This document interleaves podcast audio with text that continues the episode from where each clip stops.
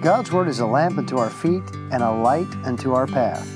This is Will Rice, and First Light is a brief Bible challenge encouraging you to read God's Word, to think about God's Word, and to live it in real life.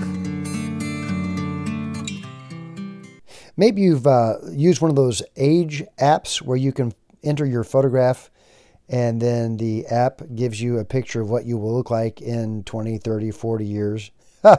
Those are truly brave people, or maybe they just hate themselves who uh, engage in such apps. And by the time we know whether the app is accurate or not, probably the technology will be outdated if it is not already. The premise of that is that you can have some idea of what your face is going to look like in forty years. Now, I don't know how accurate that is, but at least you have some metric by which to guess what the future will be. You know, having a self-awareness about what we are, and therefore, by extension, what we will be, is not a bad thing. You know, I've often thought that people become more like themselves the older they get. Uh, maybe your granddad is uh, extremely sweet, or you know an older person who is extremely sour. And essentially what it is, is just an exaggeration of what has always been there. I have noted that of myself. Uh, traits that may have been somewhat submerged when I was ten years old are really prominent now. It's always been there. It's just that they've been cultivated or they've been ignored. And in either way, they have grown as I grew. They become more pronounced. I often say about we as people, you know, we're all playing our parts flawlessly. Uh, take any given situation. Here's a dad and his son and his daughter, or uh, uh, someone and their coworker. And some situation comes up. It is amazing how remarkably you can predict what each person will do because they're doing so consistent with their character and consistent with an entire lifetime of history. So all I'm saying is it does not take a rocket scientist to know what may lie ahead. Uh, take your genetics. Okay, so whatever a person struggles with when they're seventy, eighty, ninety years old, a lot of that was in seed form in their body when they were ten. They just did not know it. Now, can a person know their makeup, know their blood work, know their genetics, and do something to change their outcomes when they're ten years old? In some cases, perhaps so. Can they do the same thing when they're fifty years old? Perhaps so, but much less likely. Now, I'm not saying that you're doomed to your past, you're doomed to your genetics, you're doomed to what your family has been, or that you're automatically blessed because you have good genetics or you have a good family. Uh, there's so much about the future we cannot predict. However, I will say, you know the future in many ways, and it is now. As an example of this, I think about Judges chapter fourteen. It's the story of Samson, or Sonny. He was a judge in Israel, probably the most well-known judge in Israel, certainly among them. And the Bible tells us about uh, Samson's Uh, wedding, so to speak, uh, uh, to a Philistine woman. The Bible says in verse sixteen, "And Samson's wife wept before him and said, Thou dost but hate me and lovest me not. Thou hast put forth a riddle unto the children of my people, the Philistines, and hast not told it me. And he, Samson, said to her, Behold, I have not told it my father nor my mother, and shall I tell it thee?"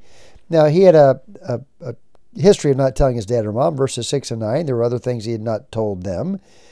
My point is, without even getting into the story or the context or what this was, if you are familiar with the story, and I left out the word wife, you might well think this is a woman named Delilah. She was at the end of Samson's life. In other words, what you find here is precisely what you find at the end of Samson's life. Uh, Samson would live to please self. You find that in the very first verses of his story. And God would intervene and overrule to accomplish his purpose through Samson. Now, God, God is going to win with or without us. But my point is that the story, which we haven't even explained, essentially it is Samson had a secret, a woman wept, and he relented, and that gave occasion to uh, fight the enemies of God. Now, here's the point. You know the future. You, you look at Samson's story, you know, many of us uh, don't remember ever hearing the story for the first time, and that's a disadvantage because we think we already know everything that there is to know about Samson. We think we know the plot, and therefore we know the application, and maybe that's true. But even if you'd never read Samson's story before, even if the verses I've read are obscure to you and you're not sure what I'm talking about, suffice it to say that um, Samson had a pattern, a pattern of pleasing self, a pattern of not listening to father and mother, um, a pattern of having a weakness for women. There are at least three that are written in Samson's story, and none of these were, were good things. None of them were. And yet, if I were to say, what was Samson's greatest weakness? You might well say, well, it was women. And I would say wrong. No, Samson's weakness was he would not listen. He did not accept the guidance that God had provided for him. And of course, he was then prey to all of his, his uh, basest uh, instincts. Uh, so Samson was a man who didn't listen and therefore ended up in an inevitable position.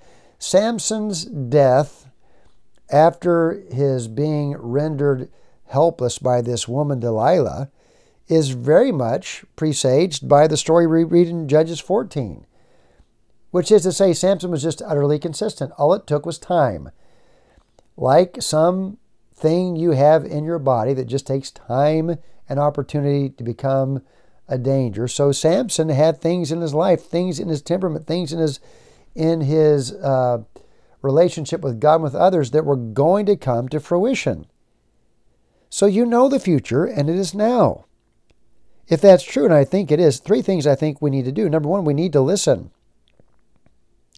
Samson saw this woman. She was a Philistine and enemies of, of, of God. And uh, he said rather abruptly to his parents, I want her, get her for me, for a wife. And his parents objected, saying, isn't there ever a woman Uh, among the daughters of your your brethren, uh, that you go to take a wife of the uncircumcised Philistines? And he said, get her for me, for she pleaseth me well. He didn't listen. Friend, all of us have people in our lives who are authorities, regardless of your age, and all of us have people in our lives to whom we should at least listen. If, if Samson would have listened, then perhaps the outcome for him personally would have been different. Now, again, God is going to win one way or the other. God was going to overrule. God was going to have victory on the Philistines, but it wasn't victory for Samson. It wasn't obedience from Samson. Samson was disregarding his Nazirite vows left and right, probably at this wedding feast that we read of in chapter fourteen, certainly in touching the carcass of a dead lion, and in a number of other things. He didn't listen. I have to tell you, the older I get, the harder it is for me to listen to people. I know it works for me. I, I, I know I don't have as much time ahead of me as I had when I was fifteen. And so it's hard for me to listen, but I, I think all of us need to listen because the future is now. We know the future. W- what trajectory are you on? We have a camp. I live in Tennessee. We also have a camp in northern Arizona, in Williams, Arizona, on the lovely Mogollon Rim, among uh, Ponderosa Pines and oftentimes snow and uh, sizable mountains. Okay, but from here to there, sixteen hundred mile trip, all I have to do is go up to the Mother Road, I forty, take a left and drive for two days. You know, your road has a destination. And that's why we need to look at the signs. We need to be, we, we need to listen. Second of all, we need awareness, an awareness of self. Now, I'm happy to say you are not a slave to your past. You're not a slave to your genetics.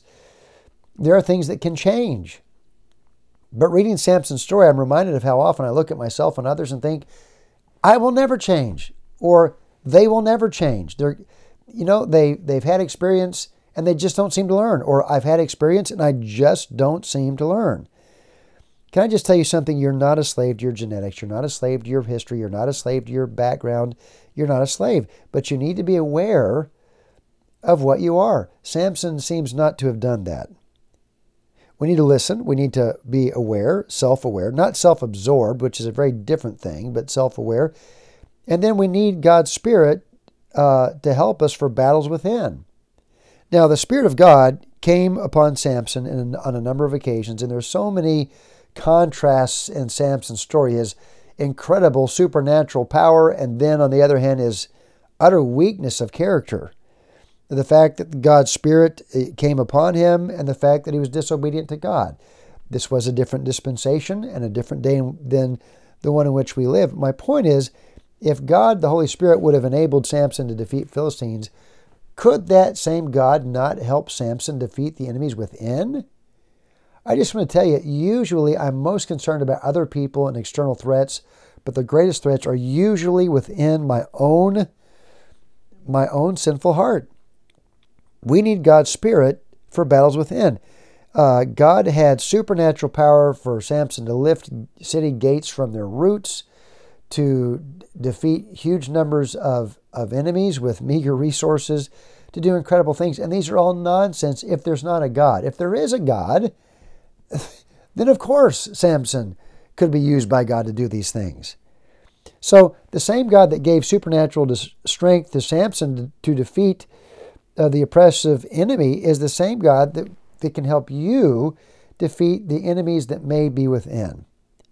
You know the future, and it is now. It is not unchangeable, but if we're going to have the kinds of change that are necessary in life, we need to listen, we need to be self-aware, and we need the Spirit of God to help us with battles that are within.